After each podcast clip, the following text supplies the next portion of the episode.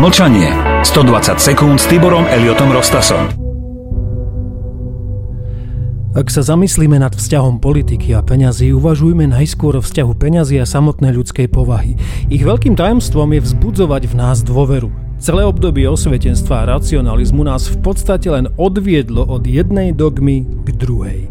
Kým náboženstvom v predchádzajúcich vekoch bola inštitucionalizovaná viera v Boha, v dnešnom sekulárnom svete sú božstvom prepožičiavajúcim nadprirodzenú moc peniaze.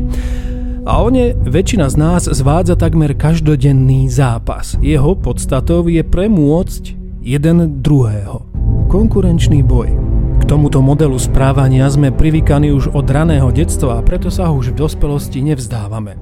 Netvorí nás teda zásada kooperácie, ale boja.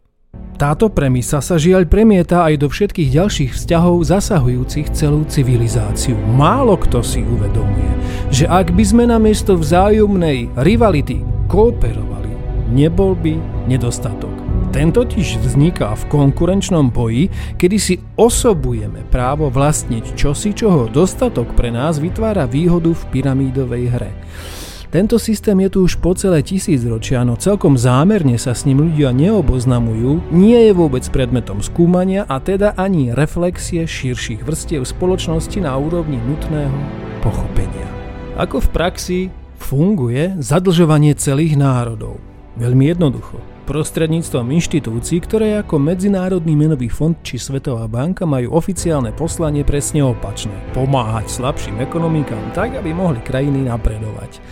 Medzinárodná mena sa ešte stále viaže na dolár, ktorým sa od roku 1971 obchoduje s ropou. Túto menu vlastní privátny bankový sektor, Federálny rezervný systém, Centrálna banka Spojených štátov. Fed s výrobnými nákladmi pár centov vytlačí 100 dolárovú bankovku. Za tento niekoľko centový papier vnesený do obehu požaduje protihodnotu vo výške 100 dolárov. Ten zásadný trik však spočíva v tom, že protihodnotou ktorú za papier Federálna rezervná banka žiada, nie sú peniaze, ale štátne obligácie, teda dlhopisy. Práve prostredníctvom tohto systému štátnych dlhov sú národy odvádzaním daní prinútené splácať úroky, čím sa devastuje ich národné hospodárstvo a schopnosť sebestačne existovať. Toto je elementárna príčina neschopnosti napredovať a určovať reálnu dynamiku vývoja národného hospodárstva. Mlčanie. 120 sekúnd s Tiborom Eliotom Rostasom. Túto reláciu podporuje mesačník Zem a vek.